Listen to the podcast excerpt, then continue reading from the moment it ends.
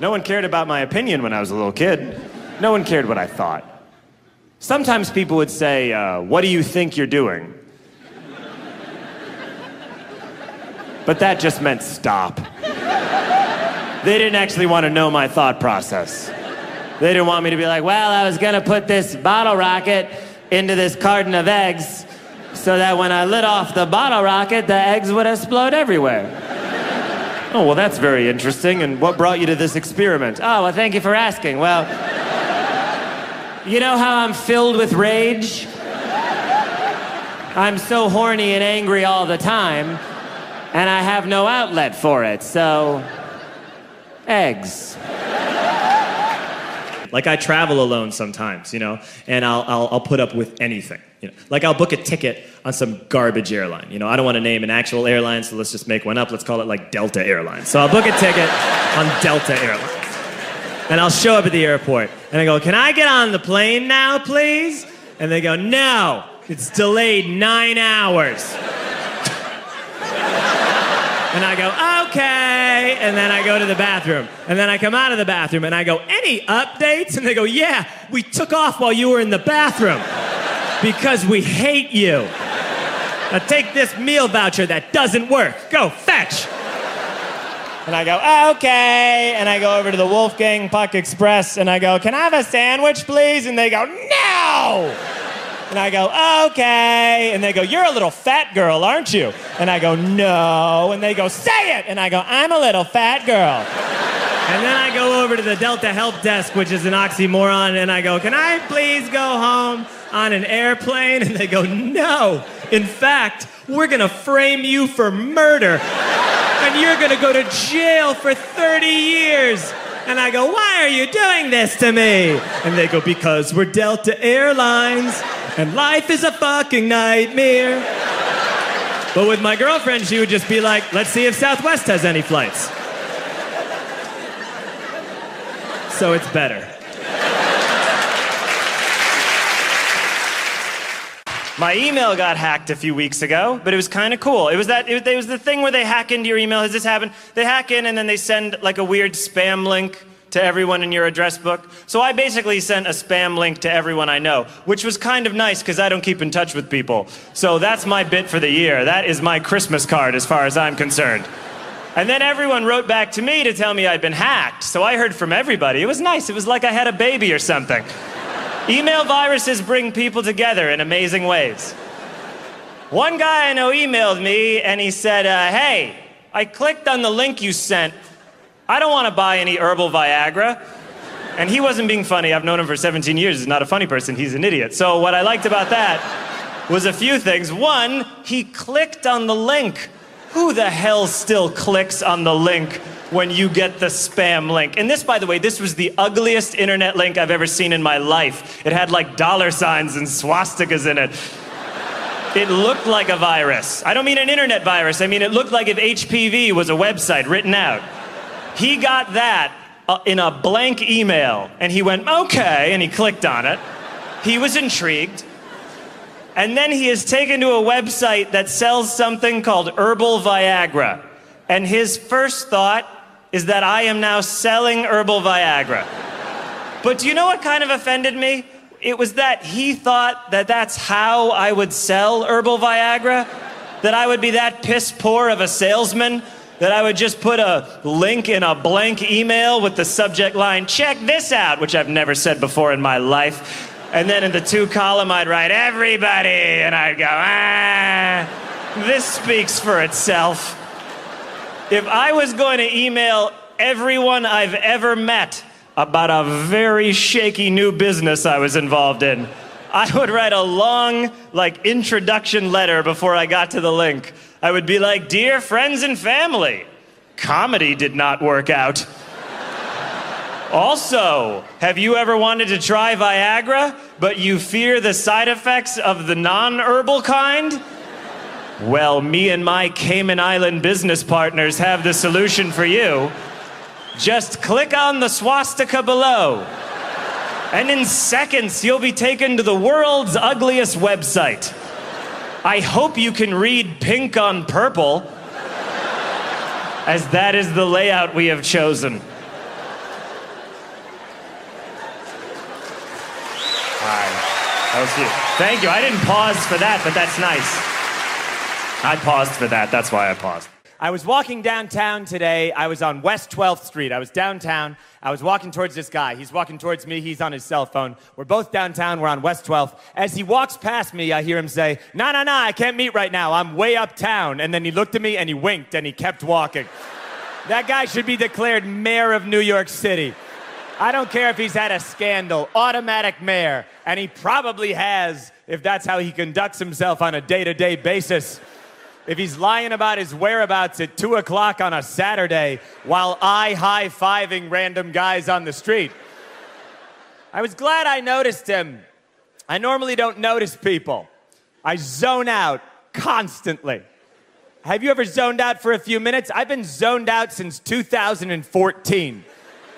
I just all day long I wander into traffic walking like Charlie Chaplin, listening to a podcast while thinking about a different podcast. I can zone out anywhere. I was at the doctor's office. He was reading me the results of a blood test. It was important. I listened and I zoned out. I was like, nah, I'm gonna stare at the wall and think my thoughts. I was like, huh, None of the Beatles had mustaches. But then one day, all of them had mustaches. That's weird. I can't think of a time a group has done that. Some people in my life don't want me to zone out as much. They want me to focus and they want me to be in the moment and they want me to do this by meditating. I don't know if you've ever tried meditating, but I've been trying it. This, this, is how you meditate, okay? You sit on the floor with your back perfectly straight, which I hate more than ISIS, and then you take deep breath. I don't like sitting up straight, all right? It's never gonna happen. If meditating was sitting hunched over on the toilet with your elbow on your knee while kind of looking at your phone, I'd be the Dalai Lama. I don't like sitting up straight. So you sit up straight and you breathe, and this helps you stay in the moment. Don't bother. The moment is mediocre at best. Yeah, I mean, it's fine. Let's all try right now. Let's all be in the moment in silence right now. Sucked, right? Not fun at all. That was boring. You gotta zone out. You have an imagination. You have a movie theater in your brain that plays fake arguments that you win. Ah. Have you ever just been sitting there thinking about something for like 20, 25 minutes and all of a sudden you're like, oh my God, I'm driving. And you remember, you're like, I'm going 75 miles an hour. I have been for a while. I could have changed so many lives. Sometimes my wife, I have this wife, she'll be like, Are you watching the road? And I'm always like, I am looking through the windshield. And I'm not gonna hit anyone. But no, I'm thinking about the Beatles. For years, uh, I was a child. And during that time, I went to a school, right? But I was terrible in school. I was awful at it. My worst subject was math. And in the grade school that I went to, they did this thing one year where they divided all the kids up into two different math groups, right? Based on your abilities. And the first group that you could be in was called the Blue Angels. And it was named after the famous aviators. And the other group was called Group Two. Yeah. Oh, we were a swell bunch of kids in Group Two. Best part of it is, we picked the name ourselves. The teacher was like, What are we going to call you, Group Two? And we were like, Ah, bingo, you got it right there. Four and five is 12 too anxious for a lot of things. I get very nervous all the time. Not even about like major life things, just like about in everyday situations. Like, this is my regular speaking voice, but if I'm in a public bathroom and someone knocks too suddenly on the stall door, I go into a whole different speaking voice, which is, hey, someone's in here! someone's in here! So if they're gonna be like, I think there's a carnival barker in there. I think someone's trying to drum up business for a carnival. I decided to do something about all this anxiety recently. I decided I was going to try and get a Xanax prescription. I don't know if anyone here has ever tried Xanax, but it's fantastic. Very muted claps for Xanax. You don't really get woos, it's more like, yeah. I didn't know how to get a Xanax prescription, though. Drugs like that are tricky sometimes. But I talked to a friend of mine, and he said, Hey, I did this. He said that he had a regular doctor's appointment, and at the end of it, he said to his doctor, Hey, doctor, sometimes I get nervous on airplanes. And the doctor just wrote him a Xanax prescription. And I was like, Yeah, that's the type of lowbrow I'm looking for. I'll take your advice, friend I've never listened to before. So I go to a clinic and I go in and I'm just gonna go in for you know a regular type of checkup, and at the end I'll ask about Xanax. So I get to the front desk and they have a why are you here sheet. And I wanna pick something that will get me in and out really quickly. And I look down and I see frequent urination. And I was like, perfect. That'll be a super quick visit, you know? I'll just be like, hey, sometimes I pee a lot. And the doctor will be like, me too, crazy, right? And I'll be like, I get nervous on airplanes. So I checked off frequent urination and I sat down in the waiting area and I waited for three hours. I finally go back to the observation room, and oh, in the observation room, there is a male nurse standing there, and he has a Batman sticker on his stethoscope, a Batman necklace, and a Batman watch. He was kind of moving around the whole time, you know, he was just like, all right, I am too blessed to be stressed. Let's do it. What are you allergic to besides work? And then he'd take something and he'd throw it over his shoulder and be like, beats working. Like all of his jokes were very anti work, which is not always what you want from a healthcare professional. The doctor comes in the room and the doctor looks at my chart and he says, Oh, you're here for frequent urination. How many times a day are you urinating? And I tried to think of a number that would warrant a doctor visit. So I said 11. And that was too many times to say. The doctor looks at me and says, You're peeing 11 times a day. Then you may have something wrong with your prostate. So, what we need to do some of you are ahead of me. So I don't know exactly how he phrased it, but the gist of it was hey, if this visit is to continue, I'm going to stick part of my hand up your ass. And I didn't know what to say. Because I couldn't be like, no, that's okay. I was lying. It was a lie to get drugs. You know, like a crime. So what I did was, I pulled down my pants and I walked over to the observation table and I put my hands down on the observation table like this. And by the way, part of me was like, whatever, you know? you know those days when you're like, this might as well happen? Adult life is already so goddamn weird.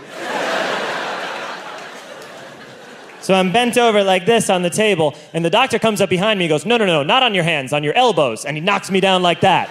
And this is so much worse than this. I don't know why. I think it's that this has like a little remaining dignity to it. You know what I mean? This is sort of like, Go, stick it in. I am an American.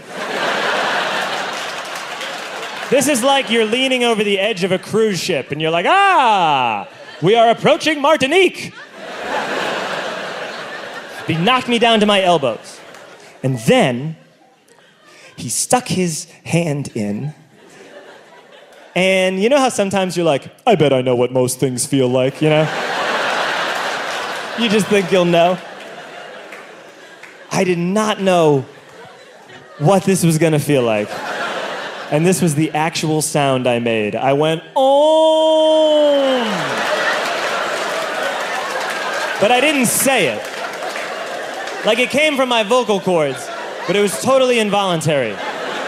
It was as if a ghost had been trapped in my belly and finally flew out towards the light. And then, when he pulled his hand out, We've gotten to know each other pretty well. So I will phrase this as delicately as I can.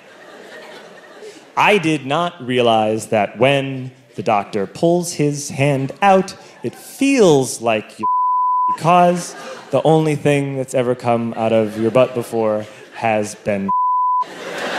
So he pulls his hand out and i thought that i was into his hand.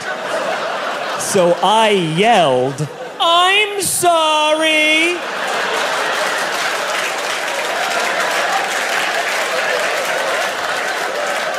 This is a very routine procedure, by the way, for most doctors. And so far, he's had to deal with, oh, and I'm sorry. And he didn't even let me off the hook, you know? He wasn't like, ah, don't worry, you didn't into my hand. He just threw his glove away and was like, ah. And I was about to ask about Xanax, but then he said, all right, your prostate's fine, but we still need to do a blood test. So I pulled up my pants and shuffled away, feeling different. And he yells out into the hall. He goes, Hey, we're doing a blood test. Get in here. And Batman dances back in. And he's like, All right, we're going to do a blood test. You look different. Let's do it. the doctor left the room. So I'm alone with Batman. I just need this blood test to be over, okay? But first I had to tell Batman something. I said, Batman, look, I'm one of those people who, when you take blood from me, sometimes I can faint. And I was in the waiting area for three hours, and I haven't eaten all day, and I'm really worried I'm gonna faint. And Batman said to me, and I'll never forget it, You're not gonna faint. So, I stick my arm out, Batman puts the needle in, I immediately collapse on the ground. I wake up and I am covered in sweat lying on the observation table. I wake up, I open my eyes, and I see Batman's face. He's looking at me and he goes, You gotta go! And I said, Can I please talk to the doctor though first? Because sometimes I get nervous on airplanes. And Batman said, The doctor's gone! So I got my stuff and I left. The moral of the story is that if you've been nervous your entire life, you should ask your doctor about Xanax. Because if you lie to him, he will stick his finger in your ass. And if you do suffer from frequent urination, keep it to yourself. I went to that clinic two years later for a different checkup, and as I was leaving, who did I run into but Batman? And he smiled at me and he was wearing reading glasses to show that time had passed. I watch too much crime stuff. I do. Too many crime dramas. I love Law and Order. That is my favorite show on television. I love Law and Order. It's good. I love Law and Order because it's the same episode every single time. Like it's the same thing again and again. Law and Order is to the point that like you see the same types of characters on every Law and Order. Uh, some of my personal favorites. There is a guy who, while being questioned by homicide detectives, will not stop unloading crates. Doesn't matter to this guy. Double rape and murder? Nah. He's gotta unload that van. The detectives will show up with all these serious questions, and this guy is just like, Tony Ramirez? Yeah, I remember him. Used to work here Tuesdays, right? It's like, dude, people have died. How often are you questioned by homicide detectives? I love Law and Order, and I miss Jerry Orbach more than certain dead relatives of mine. He was the best. He was the best. For those of you that don't know who that is, Jerry Orbach, he was a wonderful actor. He played Detective Lenny Briscoe on Law and Order for many, many years. He was also the dad in Dirty Dancing. He's the one that put Baby in the corner. That's right. He was a wonderful actor, but a couple years ago, he died. Now, you may know that. But you may not know, and I'm not lying to you, Montreal. I wouldn't do that. After Jerry Orbach died, this is absolutely true, he donated his eyes to the New York Eye Bank. He was an eye donor.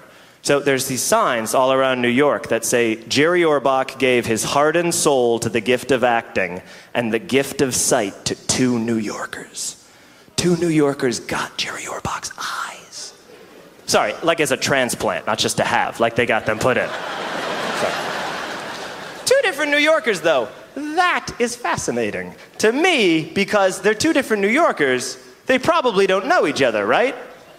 They're probably strangers. Well, that would make a great movie. that would make a great romantic comedy.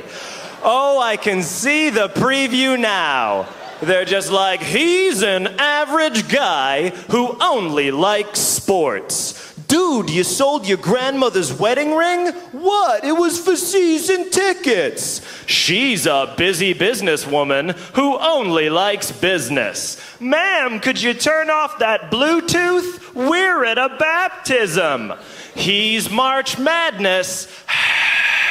She's Merrill Lynch. Got it. But they have one thing in common. They both have Jerry Orbach's eyeballs shoved into their face. New Line Cinema presents Love at First Sight. This summer, love is spelled with two eyes. And the scene, I thought a lot about it, thank you. And the scene where the two, where the guy and the girl finally find each other, because the first act of the movie, they get the eye transplant, that's a given. Rest of the movie, they're walking around New York, but they keep like crisscrossing paths, like in that movie Serendipity, which is not bad. So they're walking around, they're like, oh, when are they finally gonna meet? And here's the scene where they meet, okay? Because if you remember, on Law and Order, whenever Jerry Orbach saw a dead body, he'd make a funny little joke he'd make a one liner every single time. So the guy and the girl are coming down the street from opposite ends of the street, all right? And there's an alley in the middle of the street. And there's a teacher lying dead in the alley. And at the same moment, they both go, huh, school's out, and then they lock eyes. It's wrong to make fun of people, you know, but it's so fun sometimes. I've written for some TV shows, and you know, on a major TV show, you have to be careful about what you say about people because a lot of people get offended, or so it has been explained to me. I was once, I'll tell you this, I was writing for an awards show once, and I got into some trouble. I wrote a joke for this awards show that had the word midget in it. And someone from the network came down to our offices, and he said to me, Hey, you can't put the word midget on TV. And I said, I sure would like to. And he said, No, midget is as bad as the N word. First off, no. no, it's not. Do you know how I know it's not? I said to him, is because we're saying the word midget, and we're not even saying what the N word is. If you're comparing the badness of two words and you won't even say one of them, that's the worst word. I turned 30 recently. I watch movies very differently because you understand, for years and years, I was a child. And when I would watch an action movie, I would identify with the action hero who's trying to help people. Now, when I watch an action movie, I only identify with like the side characters who are off in the corner rolling their eyes. You know, the ones that are like Spider Man, like those types. That's how I'd feel if I heard about a Spider Man. You know, was my favorite. You know, who's my favorite action hero when I was a kid was uh, Michael J. Fox as Marty McFly in Back to the Future. That was he was my hero. I loved Marty McFly. He's great, right? I wanted to be like him in every way. I watched that movie again recently. Marty McFly is a 17-year-old high school student whose best friend is a disgraced nuclear physicist. And I shit you not, they never explain how they became friends and we were all fine with it. We never even asked, you know, that we were just like, mm, who's his best friend? A disgraced nuclear physicist? Okay, yeah, proceed, yeah. No, no, just good, proceed with the movie. I know Back to the Future is a great movie and a hit movie. It's a very weird movie. I just watched it again. It has a lot of weird things in it. Two guys had to go in and sell that movie. Two guys had to go into a movie studio and be like, okay, so we have an idea for the next huge family action movie and it's about a guy named Marty, and he's a, he's a high school student, and he's very lazy. He's always sleeping late. And they were like, okay, okay, is he, is he cool like Ferris Bueller? No. but he has a best friend, yeah, you know, who's a, you know, a disgraced nuclear physicist. I'm sorry, I'm confused. This is this is another student or oh no no no no no. This other guy is either like 40 or 80. Even even we don't know how old he's supposed to be. Anyway, So one, so one day, the boy and the scientist, they build a time machine. Whoa. Okay, okay, I think I see where this is going now. Let me guess. They, they build a time machine and they go back in time and they stop the Kennedy assassination. Ah, no. No, yeah, that's a really good idea. No, yeah, we didn't even think of that. Okay, well, what do they do with the time machine? Well, now I'm embarrassed to say. No, no, all right, all right, here goes nothing. We thought, we thought, you know, that it would be fun for people if the boy, you know, he went back in time and he, he tried to fuck his mom. We just, we thought that that would be fun. And then, oh yeah, no, but no, but don't worry. He doesn't. He doesn't get to fuck the mom because this family friend named Biff shows up and he tries to rape the mom, you know, in front of the son. And then the dad, he has to beat the rapist off of her. And we're also gonna say that a white man wrote Johnny B. Goode, so we're gonna take that away from them. Well, this sounds like a fantastic movie. We are definitely going to make this. Now, you say that they go to the past. Do you want to call it back to the past? No, no, no. Back to the future.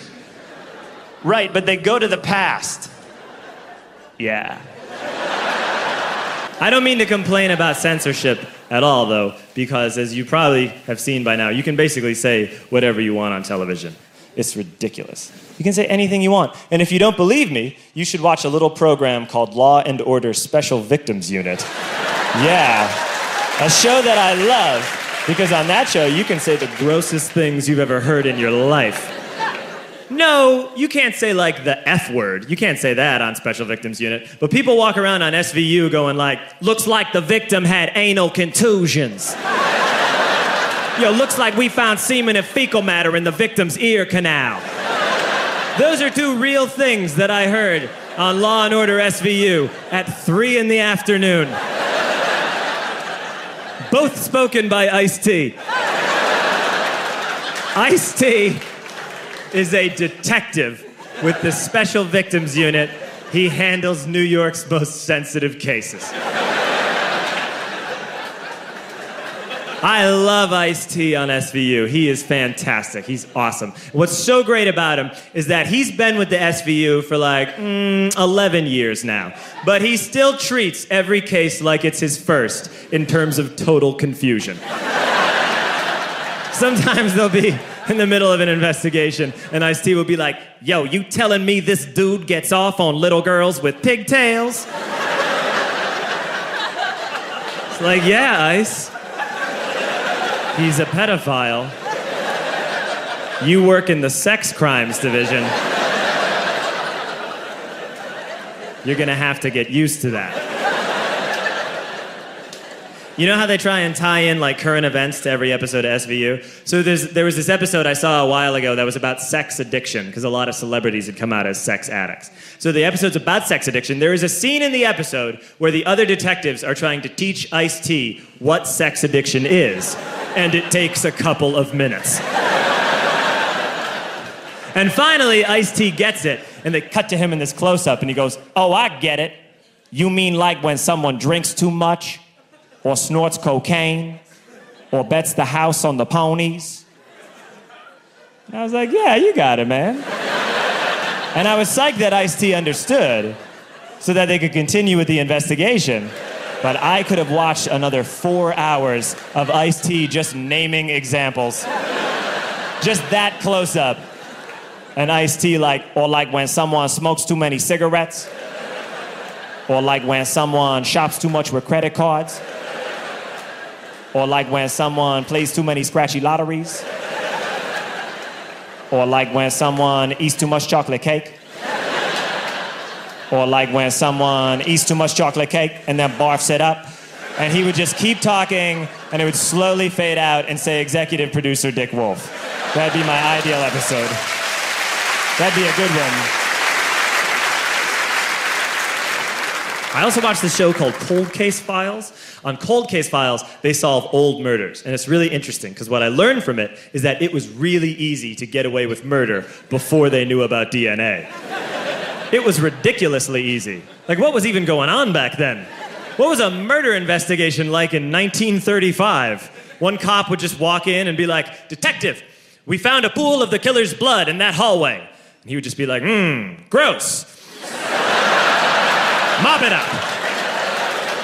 Now then, back to my hunch. Hmm, look for clues. I'll tell you what we'll do. we'll draw chalk around where the body is. That way we'll know where it was. Also, a couple years ago, I saw this movie called Public Enemies with Johnny Depp. It was about old bank robbers and stuff. Here's how easy it was to get away with bank robbery back in the 30s. As long as you weren't still there when the police arrived, you had a 99% chance of getting away with it. To the point that, like, those old bank robbers, they take credit for the bank robberies. Like, they come running out of there and they're like, ha ha ha! And if anyone asks you, tell them it was Golden Joe and the Suggins gang. And then they, like, shoot Suggins into the side of the wall. It's like, what, were bullets free back then? And they don't even disguise themselves. They dress up for the bank robbery. They're rolling in there in like big suits and hats like they're going to church in Atlanta. They make a day of it. Talked to a lot of people before I got engaged, you know, and I heard this expression about whether or not you should get married. This is an old expression. People say this. They say, uh, "Why buy the cow when you can get the milk for free?" You ever heard that before? It's a bananas insulting expression to an entire gender. But also, it makes no sense. Why buy the cow when you can get the milk for free? You're not allowed to milk a cow that you don't own. That's not even a situation. Was that a problem at one point? Like in the dairy community? Was that happening like a hundred years ago in some village? Some Dutch prick was sneaking in at night being like, ah ha ha, I take your milk. And the farmer was like, well, then this is your cow now. And he was like, no, no proof of purchase. And he ran off into the night. That sounded Dutch, right? You know what that, you know what that expression means? It means, why would you marry a woman if she's already having sex with you? Which has nothing to do with what relationships are even like anymore. Now it's like, why buy the cow? Question mark.